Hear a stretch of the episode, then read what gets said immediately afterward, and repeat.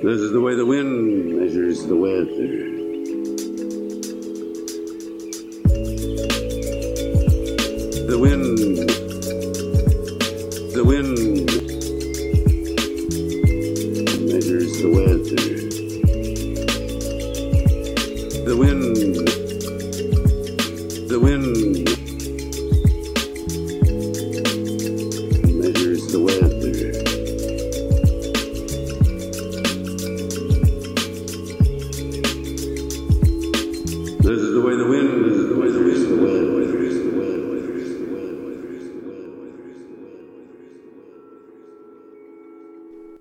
This is Burdens, the podcast, episode 3. This week's story is entitled Onion Head. It's another story involving the old man that uh, you've been introduced to if you've listened to episodes 1 and 2. He plays more of a passive role in this one. He's the storyteller. I've always enjoyed the the stories within stories. Some of my favorite books and stories are stories nested within other stories and you kind of get that in this story. At least that's what I was shooting for.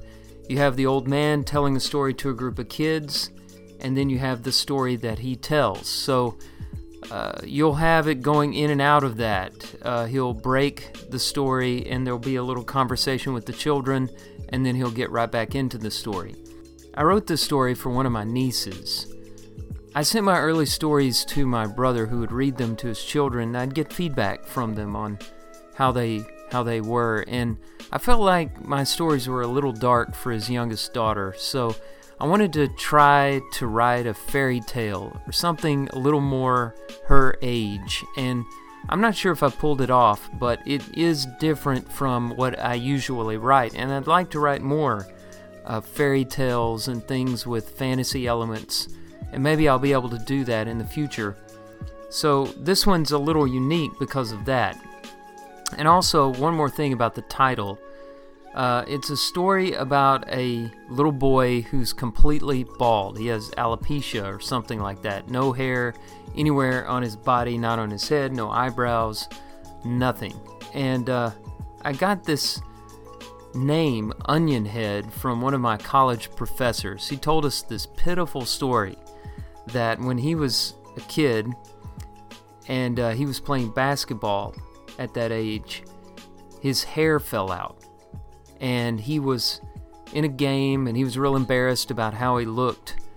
And um, he remembers people in the stands mocking him and crying out, Onion Head, Onion Head. And they called him this name. It was this really sad, pitiful story. And I'm not even sure it's true. I kind of feel like he was pulling our leg.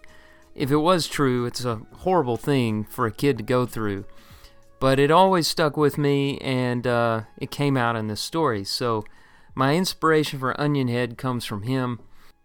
Anyway, give it a listen, see what you think. Onion Head. Get quiet now and be still, said the old man to the children gathered around him. I'm going to tell you a very special story today about a little boy called Onion Head. The children sat expectantly on the wood planked floor, looking up at the old man who sat on a creaky wooden box that had been rummaged from the corner so that it could be repurposed as a chair. The old man often told the children stories in this way. His stories had become routine, a kind of heartbeat in the children's lives. The whole arrangement had come about due to the man's arrival and a change in the seasons. Winter had fallen upon the little village of Araz, bathing it in cool light that outlined the bare trees with hard edges. Despite the colder temperatures, the children kept up their outdoor pastimes, but the days were shorter, meaning little boys and girls needed their parents' attention before their fathers and mothers finished their work for the day. Which is why the parents were grateful for the sudden appearance of an old man wearing a dusty cloak and a leather belt.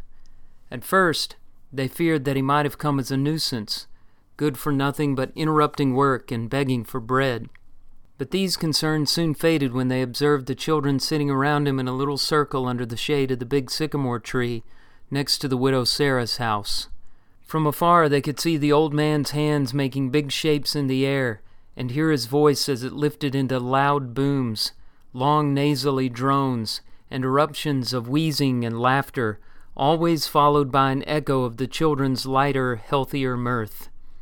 It didn't take the parents long to suggest a mutually beneficial arrangement to the old man that would keep their children occupied during the late working hours of the day and provide for the old man's basic necessities.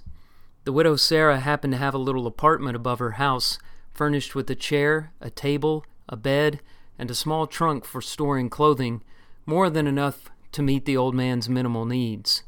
Sarah always had leftovers, since she lived alone, so she was happy to share her meals with the old man, although he insisted on eating them alone in his room. In exchange for these humble provisions, the old man agreed to keep the children occupied that winter from twilight until their parents called them home for supper. This, he said, he could do with an endless supply of stories from times unknown, originating not from a single author, but from a people stronger and prouder than any the children or their parents had ever known. He did not know exactly who these people were or where they had lived, but from their stories he was able to surmise that they were very noble and very wise. When it got too cold to sit under the sycamore tree, the old man and his audience moved to a cozy room behind Reuben's foundry. The furnace glowed into the late afternoon, making it a warm place for the children to gather and hear the old man spin his tales.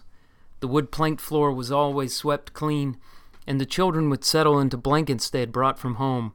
They listened as they munched on their snacks, and sometimes Reuben's wife brought steaming cups of warm goat's milk sweetened with cane sugar. The air was quiet in the little room where they met, except for the occasional clanking of Reuben's hammer and the roaring of the furnace when the fuel was added to it. Tell us the one about the talking cow that sat on her master while he was milking her, said Thomas, one of the farmer's sons. The day before, the same boy complained about wanting to hear the story about Japhen's flying ship until he heard about the talking cow, and now he wanted to hear that one. It didn't matter what story the old man was telling, Thomas always wanted to hear something different. The old man was happy to repeat a story sometimes, especially the children's favorites, but he was not in the mood for repeats today. Hush, Thomas, cried a bossy little girl named Abigail. Let him tell the story he wants to tell. Thank you, Abigail. Yes, that's all right. I will stick with my original plan if that's okay with you, young Thomas. I guess, Thomas said, stringing out the words as slowly as he could while making circles with his fingers in the dust on the floorboards. Now then, said the old man, settling in, I believe I was about to tell you the tale of Onion Head. His real name was Rayak. He was not very different from any of you. He liked to play games and climb trees. He lived in a little village like Eraz and had a brother and a sister and lovely parents who cared for him very much. There was just one thing that made him different from every other boy and girl he knew. You see, Rayak was completely bald. Now, when I say bald, I don't mean that his hair was thin, or that he had shaved his head and that he was waiting for it to grow back, or that he had a bald patch on his head somewhere. I mean he had no hair at all, not one follicle, not on the top of his head, not even eyebrows or eyelashes. You can imagine what kind of impression Rayak made with the other boys and girls in his village. Some tried to be kind, but they stared. They didn't realize he could tell, but Rayak noticed their eyes shift when they focused on the smooth dome of his head. Others were openly cruel. They gave him a nickname, Onion Head. There goes Onion Head, they said, laughing at him. They made awful jokes that weren't very clever, but the children laughed at them anyway. Watch out so you don't bump into him. He might make your eyes water. Stop talking, Onion Head. Your breath stinks. Onionhead is ready for the change in weather. He always dresses in layers. Hey, Onionhead, how long have you been above ground? On and on the jokes came like that. Rayak knew it was best not to take himself too seriously and smile and go on, but the jokes never stopped. He couldn't catch a break. Onionhead, I mean Rayak, sorry, could take the jokes. The hardest part for him was being different. Bald children, you see, are in short supply. Rayak was one of a kind. Everyone, except for a few old men, had hair. Some were redheads, and some had blond hair, or brown, or black. Some had short hair, some had long. Some of the girls wore pigtails, and some had long, glossy hair that trailed down their shoulders and cascaded down their back. But there was just one little child in the village with a smooth, bald head. Why, Rayak asked himself, does it have to be me? You don't realize how handy a head of hair is until you lose it. The rain is cold and it tickles your crown as it rolls down. And when the weather is nice, the sun scorches you until you are blistered and brown as your mother's biscuits after she forgot about them and left them too long in the oven. The older men tried to include him as one of their own, supposing they knew what he was going through. They joked, It's just because you're smart. Your brain squeezed all your hair out. Or, Look how tall you're getting. Why, you're not bald. You've just outgrown your hair. But even among these follically challenged old men, Rayak could not find an equal, a friend who understood him. For one thing, very few of the older men were completely bald, and those who were made up for it on the lower areas of their faces, as if the hair that should have grown on their heads got misdirected somewhere in their skulls and came out on their brows, ears, and noses. Besides that, they had their beards. Like you, broke in a little four year old boy named Bella, pointing at the old man's electric eyebrows. Yes, Bella, like me, chuckled the old man. Now, where was I? Onion Head was alone, a single shiny orb in a village full of fuzzy tops. His despair was so great, I'm afraid, that he resorted to drastic measures to fit in. One day he visited the shop of Jacob the tanner, who lived by the riverside, and asked for a goat's hide to wear on top of his head. Jacob, who had little more sense than young Rayak, consented, thinking it was a good idea, and Rayak strode confidently back to his village, thinking that now he would fit in. If the other boys thought the glare of his bald head was funny, think how they reacted to his wearing a goat's hide on top of his head. They thought it was about the funniest thing they had ever seen, and rolled on the ground laughing while holding their middles to keep from bursting open. The onion has been eaten by a goat, they said. One of the bigger boys ran by and snatched the hide off Rayak's head, and recruited it for a game of keep away. When they were finished, they left it in the dust and walked away, still laughing. Rayak's parents tried to help, but they just made matters worse. His mother even took him to the enchantress, who lived in the woods on the outskirts of town. It was said that she was over a hundred years old and had outlived six husbands, although she didn't look a day over thirty five. Even though it was forbidden, anxious mothers frequently visited her thatch hut on behalf of a sick child as a last resort. The enchantress made a potion just for Rayak. He couldn't tell what was in it, but he saw her drop a spoonful of brown sludge into a steaming kettle hanging over her fire. Rayak compared the taste to what he imagined earthworms might taste like. He was sick to his stomach for two days after he drank it, but not one hair made an appearance anywhere on his head, not even an eyelash. Just ignore those cruel boys, his mother told him. They're only jealous. Jealous of what? asked Rayak. Jealous because you're special, she said. Rayak was only nine, but he knew that this was what every mother said when she couldn't admit that something was wrong with her child. Special meant weird, sick, or broken. It was a word used out of pity, and Rayak didn't like it, especially when it was used to describe him. He preferred onion head over special. My mother said I was special when I got caught talking to old lady Mina's rolling pin, interrupted Ben, a strange little boy sitting in the back who had a penchant for creating awkward moments. The children erupted in laughter, and it took the old man several minutes to quiet them down after regaining his own composure. Thank you, Ben. You are a very special young man. As I was saying, his mother called him special. Besides, she continued, you are still very young. I'm sure the Lord will cover your precious head with hair in his own time and send twice as much as a reward for your patience. Great, thought Rayak. I'll go from looking like a stone to an ox. His mother meant well, of course, but her assurances of future locks told Rayak that she was just as distressed about his condition as he was. Every year in the summer, the village's chief protector, Inez, who was concerned about developing young boys into men who could lead and protect the village in the future, organized a two day camping trip in the hills for boys who had reached a certain age. Rayak's father pressed him to go along with Inez and the other boys. This will be a good opportunity for you, Rayak, he said. You'll see. Rayak reluctantly agreed to go on one condition that he could wear his hooded cloak. But it's summer, his mother insisted. You'll burn up. Either I wear the hood or I don't go. Fine, his father said. Wear the hood. Just try to make friends with the others, okay? There are some nice boys going. Yes, sir. Rayak knew none of the boys wanted to be his friend, but his parents wouldn't listen. He was thankful they conceded in letting him wear his hood. This year, Inez planned to trek into new territory east of the village, where he and the boys could explore the rocks of Timan, an area rumored to be running with veins of gold. Inez doubted that they would find any gold, but the boys would have a lot of fun climbing the rocks and panning for precious metal in the rivers. At first, Inez kept an eye on Rayak. The boy's father had warned him about how the other boys picked on him because he was bald. Inez prided himself in building character, not watching bullies destroy it, so he gave Rayak a spot near him at the head of the company of campers where he could watch him.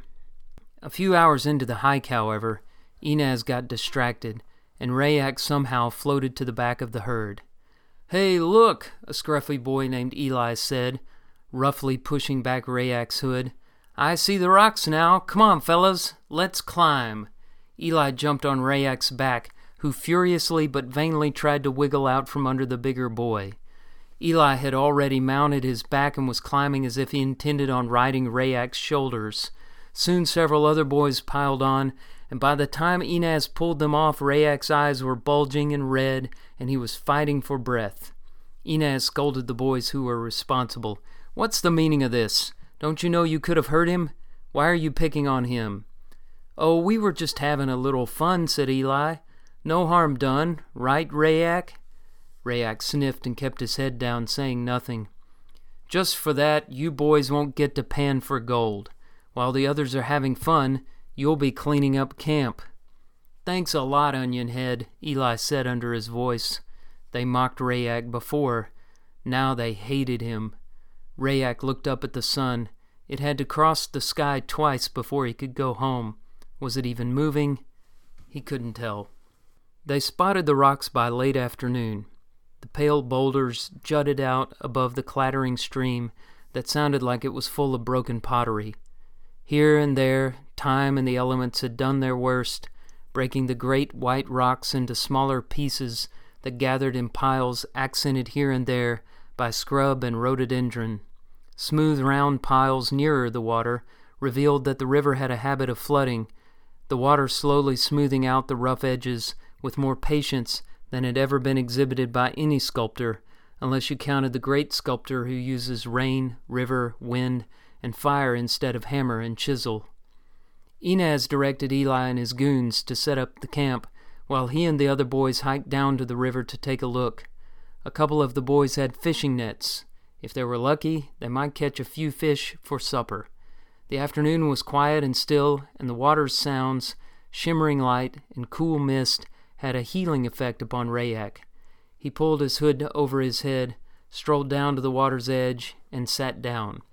He closed his eyes and imagined he was the only soul in the world. No hairy heads mocking him and laughing at him, just him in this beautiful place all alone. He relaxed and let the thought of being alone wash over him. He could be happy being different in a world with only the birds and fish for his companions. Being different is not so hard when the differences are great, like the differences between a jackal and a rosebud, but it is almost unbearable when they are small, when they are apparent only to those who are most like you, the people who should be your friends. He tried his name against the canyon walls. Rayak! His voice echoed several times as it bounced back and forth on the rocks. Rayak! Rayak! He listened with great interest. He had never heard the sound of his own voice before. It sounded strange, deeper and stronger than he expected. Is this what he sounded like to other people? He called out again and listened, but this time, instead of hearing his own voice echoing back off the rocks, another voice, a scream, rushed through the woods from the direction of the camp. Then Rayak heard a crashing sound and low snarls.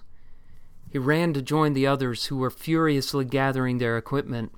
Inez looked relieved when he saw Rayak. Where have you been? he cried. Quickly, Rayak. Pack your things. We must see about the others. They are in some kind of trouble. They ran to the camp to investigate, and when they arrived, they found everything in disarray. Some of the bedding and tents were hanging in the trees, and food was strewn all over the ground. The boys they had left to set up camp were nowhere to be found. Help! A voice sounding like Eli's squeaked in the distance. Stay here, said Inez, and without any other instructions, their leader ran in the direction of the cry of distress. Wide eyed, the boys waited amongst the scattered camping equipment for what came next. They did not have to wait long.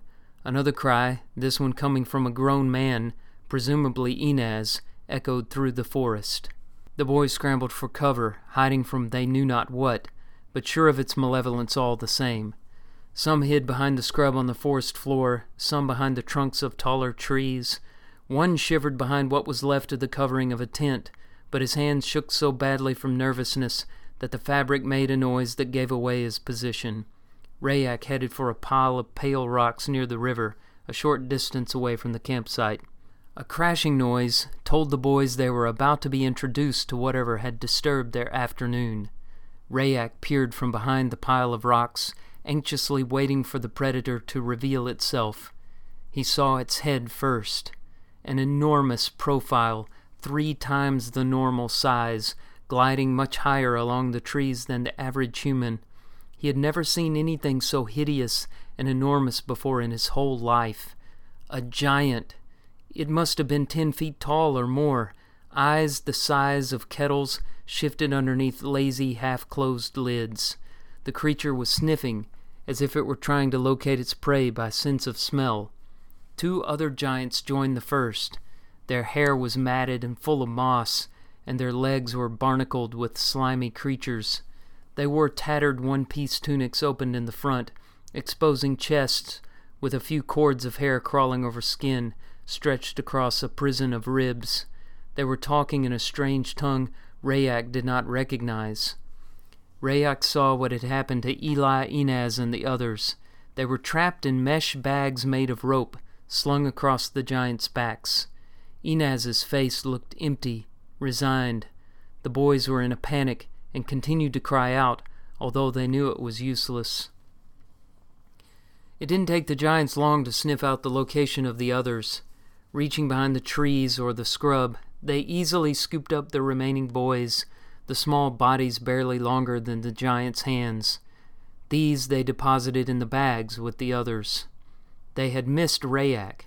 As it turns out, his bald head was the perfect camouflage among the smooth white rocks near the river, and because he didn't have hair, he didn't give off the sweaty odor characteristic of all little boys who have been hard at play. Rayak watched the giants from his hideout. They were overjoyed by their harvest of fresh meat. They laid their bags down at the foot of a large water oak. Their mouths watered as they watched the bodies wriggle. Wide grins exposed teeth the size of full grown goats, and Rayak thought he saw a part of a sandal caught behind an incisor in one of the giant's mouths. While two of the giants gazed at their catch with satisfaction, the other scanned the ground for something. Rayak saw him pick up a large rock. What was he doing? Was he thinking about killing the other two and keeping the boys for himself? If he killed his companions, Rayak's odds improved. It's easier to fight one giant than three. The giant swung the rock back, preparing to throw it. He was going to kill them. He lofted it into the air with perfect aim, and the rock struck one of the giants squarely on the back. But to Rayak's disappointment, it crumbled into dust against the hard shoulders. The giant who was struck by the rock didn't seem hurt at all. On the contrary, he seemed quite amused. He and the other giant who had been gazing at the bag full of children laughed hoarsely, wheezing out until they had no more breath, and then croaking huge inhalations of air. Now the other two joined in the fun, finding rocks and hurling them across the camp at their friend. The ground shuddered as the giants dodged playfully and the rocks fell to the ground. Hot and tired, the happy giants retired to the stream to cool off. The report of a loud crash told Rayak they had jumped in. He wondered if there was any water left in the stream and imagined fish flopping around on the bare rocks of the riverbed. Rayak figured the giants would stay occupied in the stream for a while and took the opportunity to steal over to the bag where Inez struggled vainly to set himself free. Rayak, quick, he said. Untie the bag and set us free. There's no time, cried Rayak. They'll be back before I can get you all loose, and then I will lose the element of surprise. They will recapture us all, myself included, and then we will be lost for sure. Rayak, rasped Inez, let me out. We'll think of something. No, it won't work. What are you going to do? I don't know yet. I'll think of something, Rayak promised. He ran back into hiding, while Inez angrily cursed at him for leaving him in his predicament. However, just as Rayak predicted, the giants returned before he would have had time to set any of his friends free. Thinking they had captured the whole lot, they sat down to rest. They spoke in deep, indecipherable syllables, discussing perhaps the best way to prepare their captives for the evening's meal. Should they roast them slowly over an open fire? Or wrap them in leaves, set them over hot coals, and bury them with earth? Maybe they were best eaten raw with a little cucumber. While these deliberations were going on, Rayak furiously pondered over what to do. He wasn't stronger than the giants, so he would have to outwit them. He had an idea, but it was a long shot based on nothing but hearsay, an old belief from folklore that giants were afraid of the number four. Wait a minute, said Jonas, one of the older boys. I have never heard that. Well, then, replied the old man, have you ever lived in close proximity with giants? Not that I know of, but, well, how then are you in any position to question whether they are afraid of the number four? asked the old man. Fear is all around us, and it comes in different shapes and sizes. Elephants are afraid of white mice. Earthworms are afraid of vibrations in the earth. Little children are afraid of the dark, and giants are afraid of the number four. These fears are neither rational nor helpful, but they exist. Can you deny it? No, said Jonas. And why shouldn't the number four be terrifying? It's powerful. Items line up all over the earth in obedience to it, yet no one has ever seen it. Although it is invisible, no one denies its existence. Think of all that depends on four a bed sheet with its four corners, the sum of two plus two, the great square in the night sky, even the earth with its four directions north, south, east, and west. It is recognized in every civilization and in every isolated place across the world. We may speak different languages and worship different gods, but no one denies the power of four. Fine, said Jonas, but why are giants afraid of it? I'm not. They just are, Everybody knows that, said the old man. That is why they prefer humans and ostriches to other prey, because they stalk on two legs instead of four. I just never heard of giants who were afraid of the number four.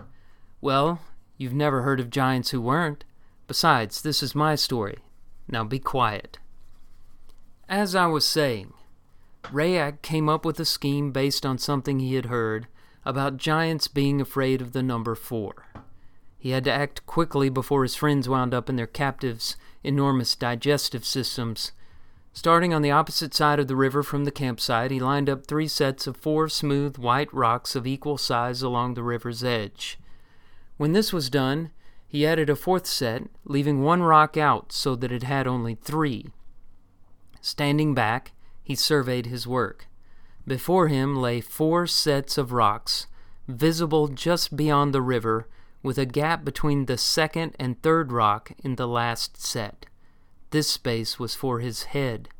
Rayak had carefully chosen rocks approximately the same size as his head, intending to hide amongst them from the giants in plain sight. He was counting on another unproven belief about giants that they generally had poor eyesight and that was why they relied on their sense of smell to catch prey. Rayak remembered the echo of his voice upon the rocks. He scurried to his place, facing away from the camp, so that only the back of his head showed, completing the last set of four, making sixteen perfectly positioned rocks a giant's worst nightmare, if what he had heard was true. Hey, big guys, you missed one.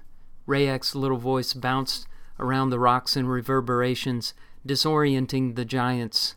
Their conversation came to an abrupt halt, and their nostrils flared, sniffing to find the source of the sound. Whoop! Rayak tried a shorter tone. The giants couldn't understand him anyway. He hoped the echoes were distinct enough to lead them to the river without giving away his location. The giants slowly made out where the sounds were coming from and headed toward the river to investigate. They didn't see Rayak's rocks yet, so he took two small stones and began knocking them together in a pattern. Clack, clack, clack, clack. Four beats. The giants froze. Rayak, who was facing the other direction, so that the back of his bald head blended in with the other rocks, heard them stop moving, but he could not see the look of panic on their faces. He let the echoes of the clacking rocks dissipate into silence. The giant's head swung heavily left and right, and their black eyes strained unsuccessfully to see what had caused the percussive rhythms. They listened.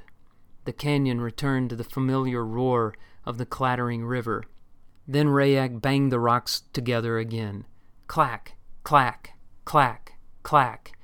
He continued hammering the rocks together in this four beat rhythm, triggering a primal instinct that lay dormant within the giants, a horrifying fight or flight impulse that sent chills up their spines. One of the giants managed to locate the direction the sounds were coming from and spotted the sixteen rocks arranged in groups of four. He gasped and shook the other two and pointed in the direction of the rocks. The giants broke into a cold sweat what foul, evil force arranges rocks in fours?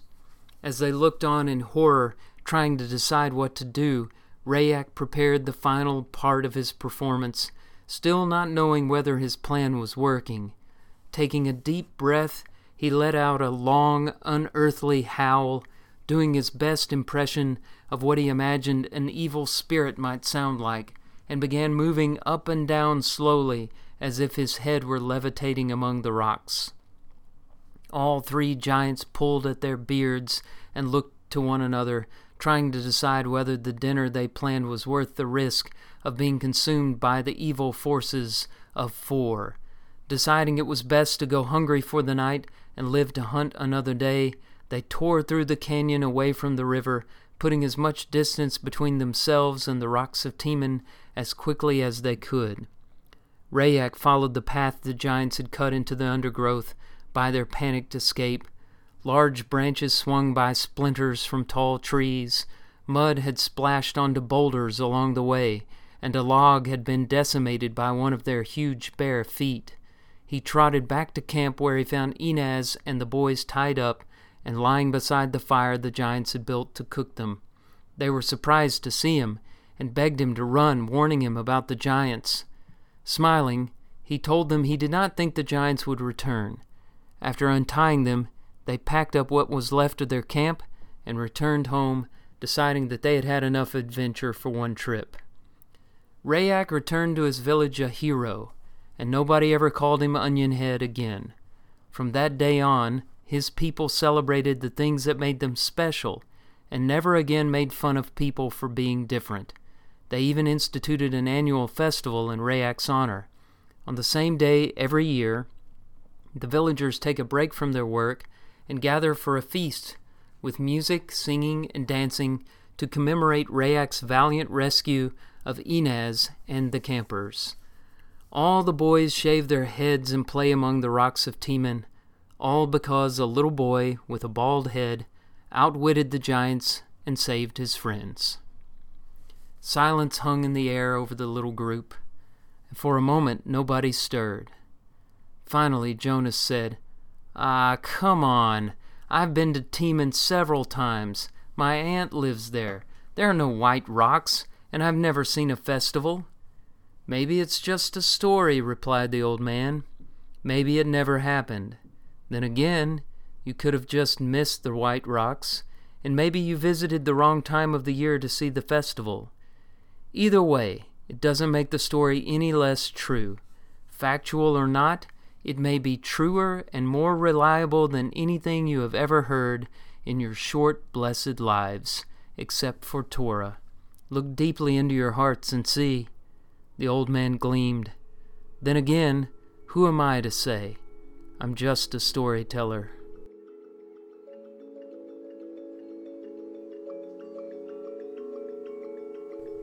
You've been listening to Burdens, the podcast. For more information, visit drewkaiser.com.